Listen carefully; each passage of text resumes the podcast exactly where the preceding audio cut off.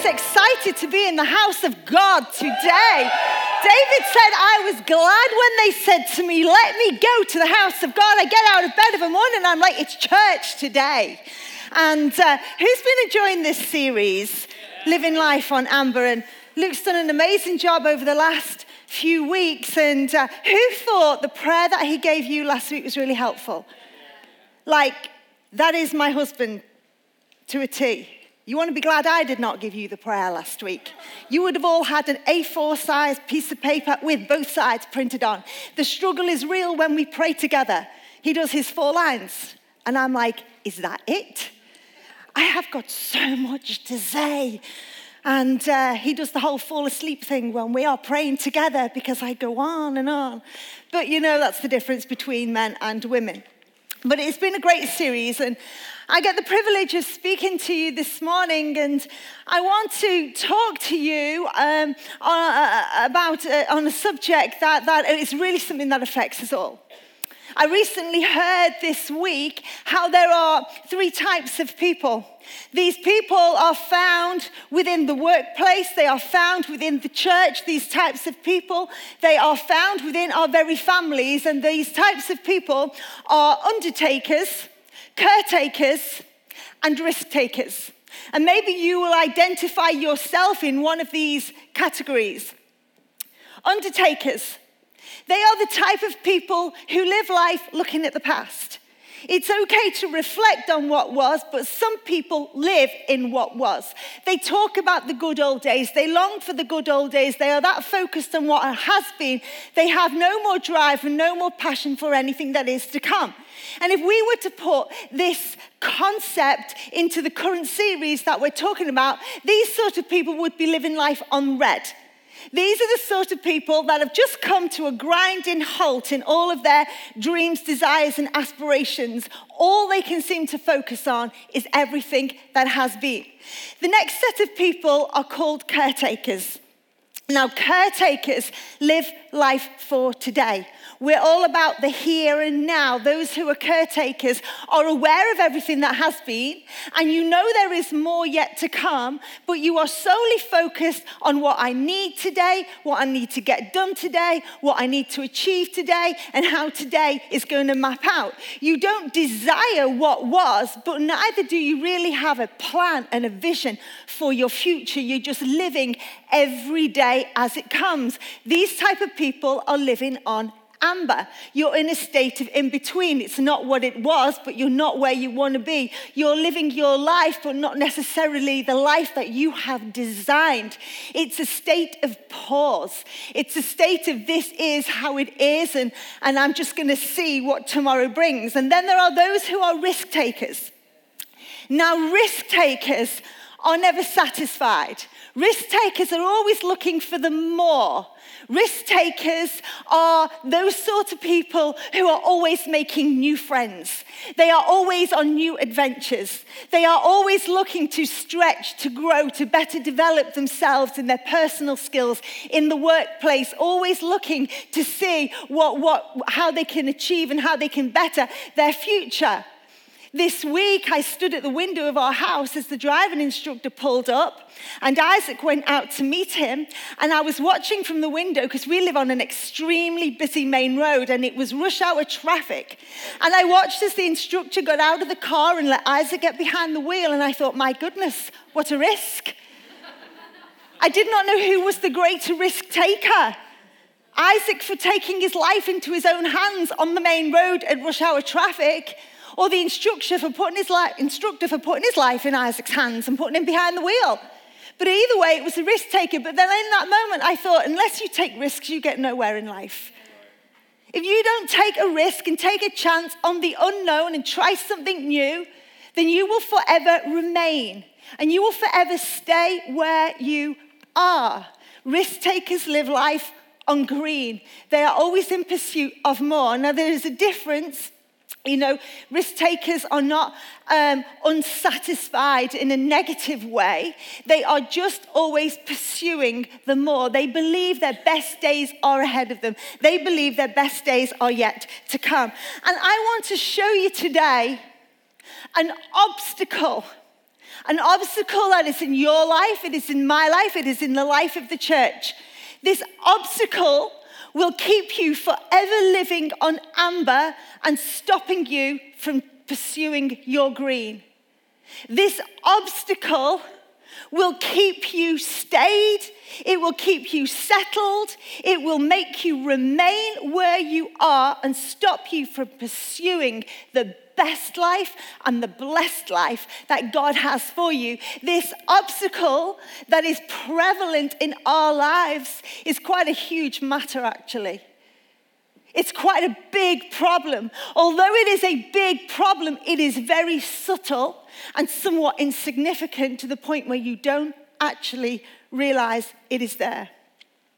But in order for you to move out of your comfort zone, to move your life off pause and away from average, and to pursue the life that God has for you and all the goodness that is ahead of you, you're going to have to overcome this one huge yet very subtle obstacle, and it is called complacency. Complacency. I'm going to take you to a story in the Bible, and we're going to use this story as a metaphor to teach us what complacency looks like in our lives. I want to take you back to where the children of Israel came out of captivity in Egypt and were on the way to their promised land. Now, I don't know what picture you get in your mind when you think about the children of Israel going through the wilderness. The Bible stories we learned at school and the TV movies Hollywood made will give endless desert scenes and sand dunes. And whilst that might have been true in part, did you know the Israelites had to conquer 31 cities on their way to their promised land? They had to go through 31 towns and cities. Each city was fortified, each city had its own king back in those days. And the Israelites were a huge nation, and they had to go into battle and warfare up, up against these cities and their rulers in order to get to their promised land. The rulers of these cities, the kings or those who were in charge of the cities, were often giants.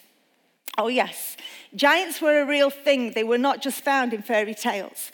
Giants were a human race that were of super size thousands of years ago BC. These are recorded in the Bible as being the Amalekites and the Midianites, the Canaanites, the Rephaites, the, all of them ites. They were all freak human size. Not all of them were, but many of them were. And what would often happen is they would make the giants the kings of the towns because the people perceived the giants to be some form of gods. And uh, you remember when they got up to the borders of the promised land and Moses sent the people in to spy out the land, and the report came back and said, They are so big we look like grasshoppers in their sight because they were the Canaanites. They were of a superhuman size. You know, you and I, we have a promised land. Your promised land looks different to my promised land. But there is something within your spirit that you know that God has promised in your life that you may not have seen come to fruition yet. Maybe for some of you, it's a marriage. You're like, I know that God has promised me a great husband or a great wife and I've been holding out and I've been hanging out and I have not seen that yet. Maybe your promised land is a baby. Maybe that's the thing that you have been holding out for. You can see it in here. You know you're going to be a mom, a dad. It's just not happened yet. Or your promised land, it might be a job or a career change, but something that God has promised to you. But I just want to remind you you're going to have to take down some giants on the way to your promised land. It's not going to be a straightforward walk. We've got some giants that we have got to take down. And the giants that the Israelites came up against, they weren't like the BFG. They weren't that big, dopey, docile, friendly giant. No, no, no. These were fierce warriors. These giants that the Israelites had to take out were aggressive. They were mean spirited. They were angry. They were huge in stature and they had mighty armies behind them. You know, the, the Bible often gives us descriptions as to what some of these giants were like. I mean, when you look at David when he fought Goliath, which is much further on the timeline of history, the Bible will tell us about the size and the stature. Goliath was over nine foot tall, and it would tell us about his stature and his armor and the size of his sword. Goliath was a Philistine, he was a throwback from the giants. But one thing the Bible does also tell us in Deuteronomy is that every battle Israel went into and every giant they come up against, they defeated. They were victorious over. And this was remarkable in and of itself because the Israelites were not even an army at this point.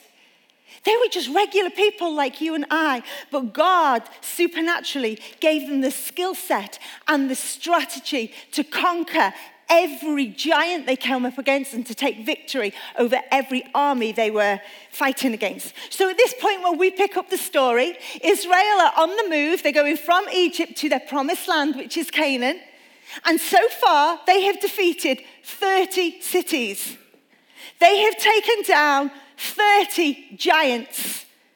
And the Bible tells us there was 31 cities between where they left and where they were going to, the promised land. That means they have one remaining giant. One giant between them and the promised land. One more battle one more giant to take down, and they will be at the borders of their promised land. They had survived 400 years of slavery in Egypt. They'd been years and years being nomadic around the wilderness. They had taken down giants, they had overcome cities, and now this one final battle they have to fight against this one final giant, and the Bible calls him King Og. I know. King Og. This one battle that they had to fight was very significant for Israel. It was very significant because it meant that they were on the border, on the cusp of their promised land, on the border of just getting the very thing that they had dreamt of in their heart. They would have a land to call their own, they would have a place to raise their cattle, land to farm and sow their seed and reap their own harvest, a place to build their own homes. They would be able to put their roots down in the land of milkshakes and honey forever. It was a dream come true for them. But they had to overcome this one remaining king. Deuteronomy 3:11 says this, Og, king of Bashan, was the last remaining Rephaite. The Rephaite again was another term for the giants. His bed was made of iron it was over 13 foot long and over six foot wide. You can still see it on display in Rabbah of the people of Ammon. The fact that this giant was the last remaining giant for them to take out suggests to me that perhaps he was the fiercest one of all. It suggests to me that perhaps he was of super size. I mean, if his bed was nearly 14 foot, he himself must have been at least 12 foot. Maybe he was the biggest, maybe he was the meanest, maybe he was the scariest. Maybe Israel had this mentality let's leave the scariest to last. And that's why they had not yet taken this one giant out. However, the only detail the Bible gives us about King Og is the size of his bed. It's the only description the Bible gives us about this last remaining giant. When he gives us a description of Goliath, oh, we're told his stature and his size and his big sword and the boom of his voice and cubits and how high he was, how tall he was. It gives us so much detail. And of other giants, but Og, we're just told about his bed. But it got me thinking of this. It got me thinking about the greatest enemy that you and I will face in our lifetime. The greatest enemy that you and I will face, the greatest battle that each of us will go into, it's not a big, obvious battle that you will come up against. It's not something that's so fierce and so scary that it will intimidate you. It is not an obvious problem that's going to demand a response from you. It's not going to cause you sleepless nights. It's not going to make your knees knock and your body shake with fear. the biggest enemy that you and I will come up against in our lifetime is like King Og's bed. It's unassuming, it's unintimidating, it's actually quite inviting. And sometimes it's very appealing because King Og, though he were a real life giant, his bed is a picture of one of life's biggest killers today, and that is complacency. You know, your bed is the place you go to be refreshed and to be revived, but it is also a place of comfort and procrastination. It is the place you go to when you can't be bothered with what you've got to face. It's the place that you go to when you don't want to deal with the situation that is in front of you. It is the place that you stay and you pull the covers over. Bed is the only thing that comes between you and a good day's hard work. It tells you stay, remain. You don't have to do anything. You don't have to get up today. Call in sick. No. Places, bed is the place you run to when you want to hide from the truth and you want to hide from the reality. Bed is the place where you can't be bothered anymore. Bed is a representative of a state of complacency within your life, and it is a giant, silent killer. It is like a Venus flytrap. It lures you in. And once that sucker has you, it's hard to break free from its grip. This giant is unassuming, and yet it is incredibly skilled. It is more fatal to you than addiction. It is more fatal to you than immorality or unforgiveness or any other self destructive sin. This one trumps them all. Complacency is so subtle and so seductive that you are in it before you even realize it. Let me give you an example of what complacency looks like in your life and in my life today. Complacency is I am just okay with where I'm at. I know it's not how it's supposed to be, but I really can't be bothered doing anything about it. I will just accept the way things are. I remember repeatedly going into high school for parents' evening with one of my sons, and um, the, the teachers, all of them, I would hear the same thing multiple times over. There is so much more in him. There is so much more potential, but he's just okay with where he is. He is satisfied to remain where he is. If he applied himself, if he pushed himself harder, he will graduate from here with outstanding marks. But right now, he's just going to graduate and he's just going to get a pass because he doesn't want to pull out the more that is in himself. And we go through our life like this. We're just okay complacency.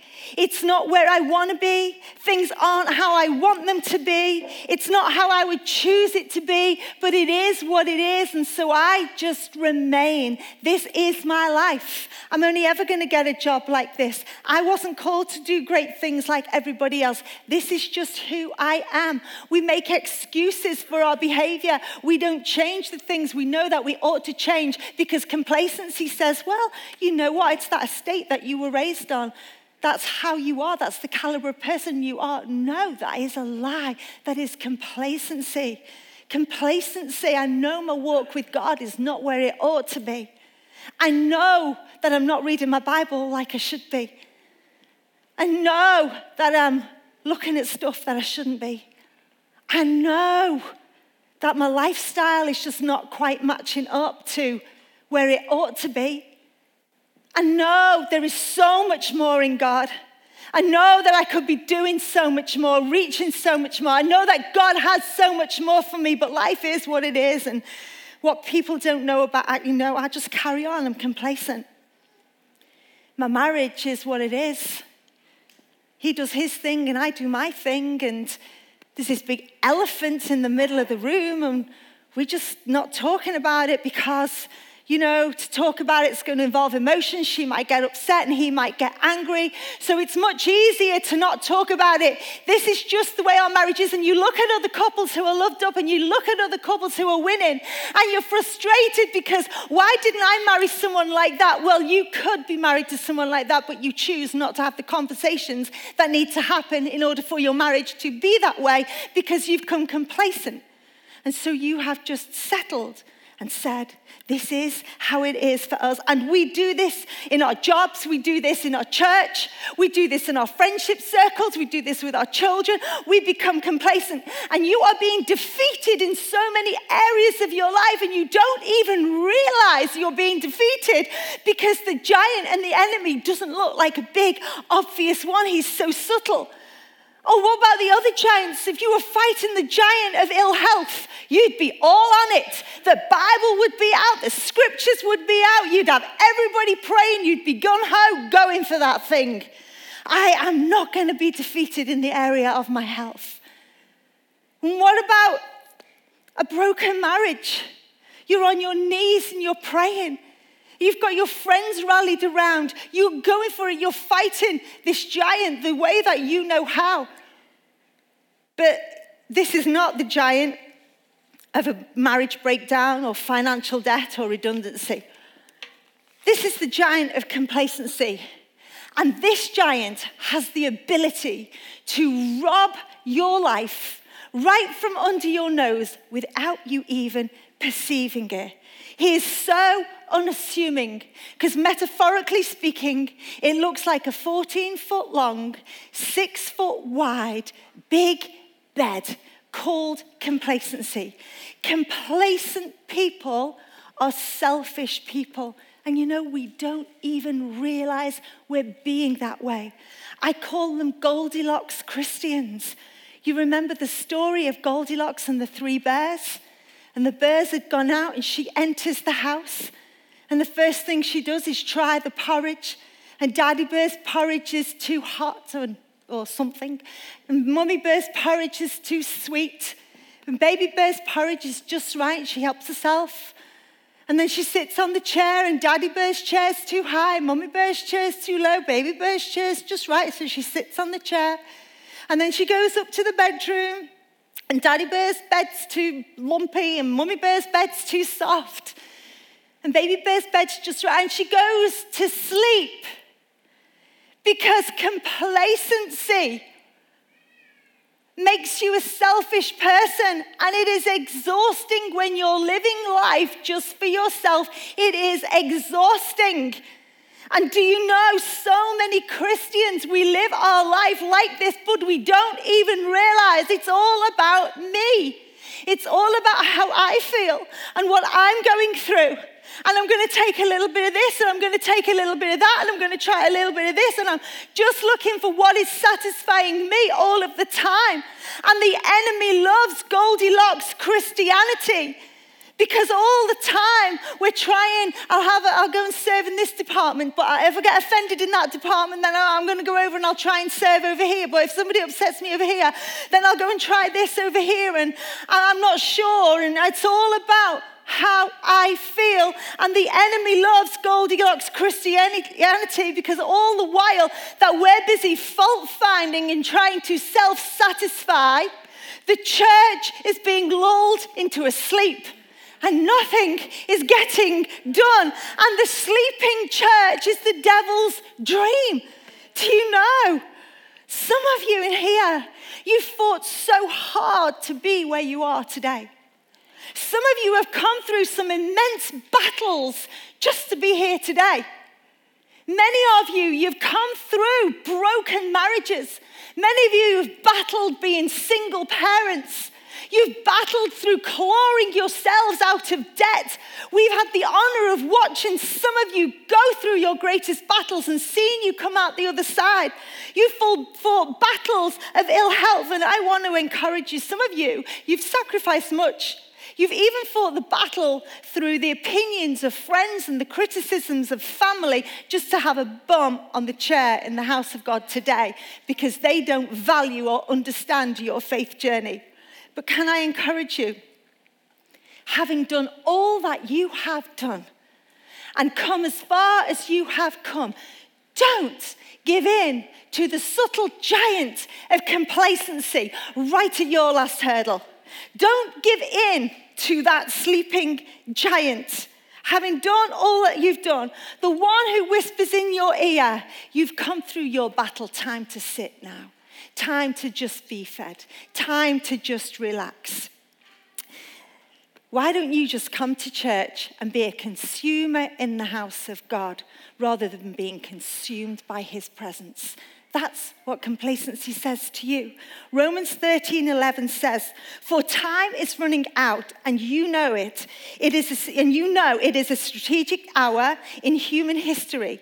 It is time for us to wake up for our full salvation is nearer than when we first believed. In other words, church, it is time to wake up. Do you know what the greatest threat to humanity is?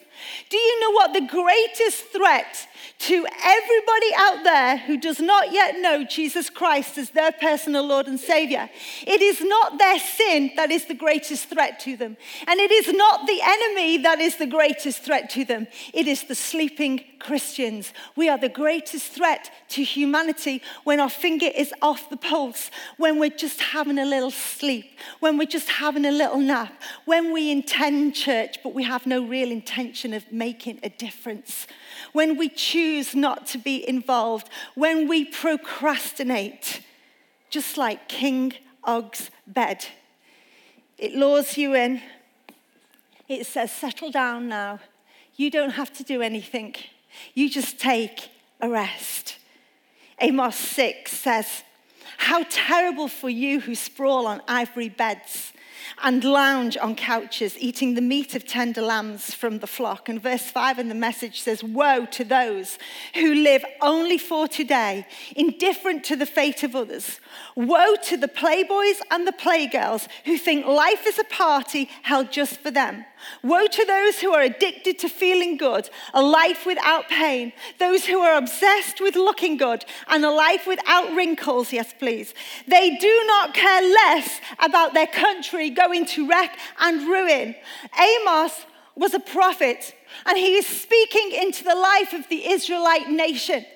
And what he's saying to them here, he's pointing out you are in a dry place spiritually, but you are in a rich place materially. And because you're in a rich place materially, you're not crying out, leaning into, and depending on God like you used to. He's reminding them remember when you came out of Egypt and you had nothing? You lent on God for your everything. You depended on God for everything. You went to God for everything. But now you are comfortable. Now you've built your homes and you've got your palatial places to live in. And you're lounging around on your beds and you're partying hard because God, because life has just got this feel good factor about it. And because of that, you have stopped leaning into God. It kind of got me thinking a little bit. He's saying to them, You've become complacent. I began to think maybe God doesn't answer my prayer the way I want it in the time frame I want it. Because maybe, maybe there's a part of God that says, but it's actually that's the only thing that's keeping you connected to me right now. And if I answer that prayer, maybe I won't hear from you for quite some time. Maybe you'll fall into complacency. King Og doesn't kill you with the sword or the spear, he kills you with his king sized bed of complacency. And Og, this final giant, he's the one thing that stood between the Israelites and their promised land. Just one thing that they had to take out. Do you know complacency bears a fruit? Complacency grows something. Just, just like a garden. If you, a garden is going to grow, whether you cultivate it and you work hard at it, you can have a garden by design of beautiful flowers. But if you do nothing, if you just became complacent and did nothing, your garden will still grow, but it will grow weeds. Well, your life is the same. You can you can drive your life, you can intentionally pioneer your life, you can work hard at your relationships, work hard in your place of work, you can serve within the church, you can work hard at being a parent or a spouse. Or you can just coast through life. You can just attend church, you can just turn up to work, you can just let the kids do what they want and never pay any attention to your marriage. But something is going to grow from it. And the fruit of complacency is called compromise. And we see this even throughout the Bible. The story of David and Bathsheba is one that perhaps most of us would be familiar with. But what happened was David was supposed to be on the battlefield, but complacency settled in. And when complacency settled in, he said to himself, Maybe I don't have to go to battle today. Maybe I'll just stay in my palace and rest on my bed. And we know that complacency lulled him into a place that he shouldn't have been. And it caused him to be in a time, uh, to be in a place that he shouldn't have been, when he shouldn't have been there. And it ended up causing him to see something that he should not have seen when he looked at Bathsheba. And complacency bore a fruit called compromise. Because from that point on, David compromised who he was. He compromised his walk with God, he compromised his morals, and he compromised his values. Samson was another one. Samson, before he had his hair cut off, he compromised who he was because he got complacent in the arms of a woman he should never have been with. And that complacency caused him to fall asleep with his head on her lap and he lost his strength and he lost his vision because he compromised who he was. In the Bible commentaries, it actually talks about King Og's bed, would you believe, of all the things you can find in a Bible commentary. You can t- find the ins and outs of King Og's bed. It says that King Og's bed was made of solid iron. It tells us that it was nearly 14 foot in length and it was over six foot wide. And what they say about this bed is that it would have been imported in from foreign lands, most likely India. They say that this bed was so unique, it was custom made just for that giant. It's the only one of its kind. And is that not what the enemy does for you and I today? He will custom make complacency for your life and your complacency won't look like mine because mine is custom made for my life. He knows what buttons to press, He knows what to whisper in your ear to lure you in. He knows what to say. He knows how to fluff the pillow up and smooth out the bed sheets and say, hey, just don't do anything in your marriage. It's fine. Just chillax. Don't have to worry about those kids. Just leave them to do what they want. Don't go for the promotion in work. You're fine as you are. Everybody's serving in church. Who needs you to serve? Just come and absorb. Just come and be. He custom makes a life of complacency to stop you pursuing the more that God has put within you. King Saul was a very humble man before God. When he started out on his journey, he was humble before God. He went to God for everything, he lent on God for everything. Every battle, every decision he made, he went before God.